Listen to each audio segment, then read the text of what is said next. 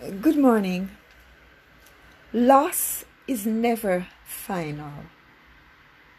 Loss is part of a process of making you become who your purpose has already indicated that you need to become.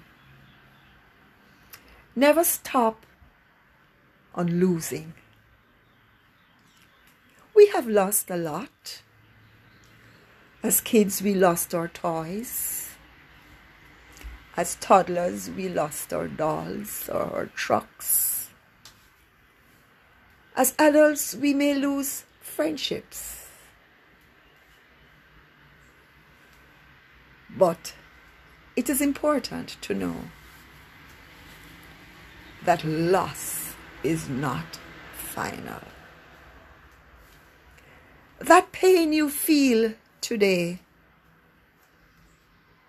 may feel as if it's unbearable, it's never going to change. How can I bear it? How will I ever come out of this? But I am here to tell you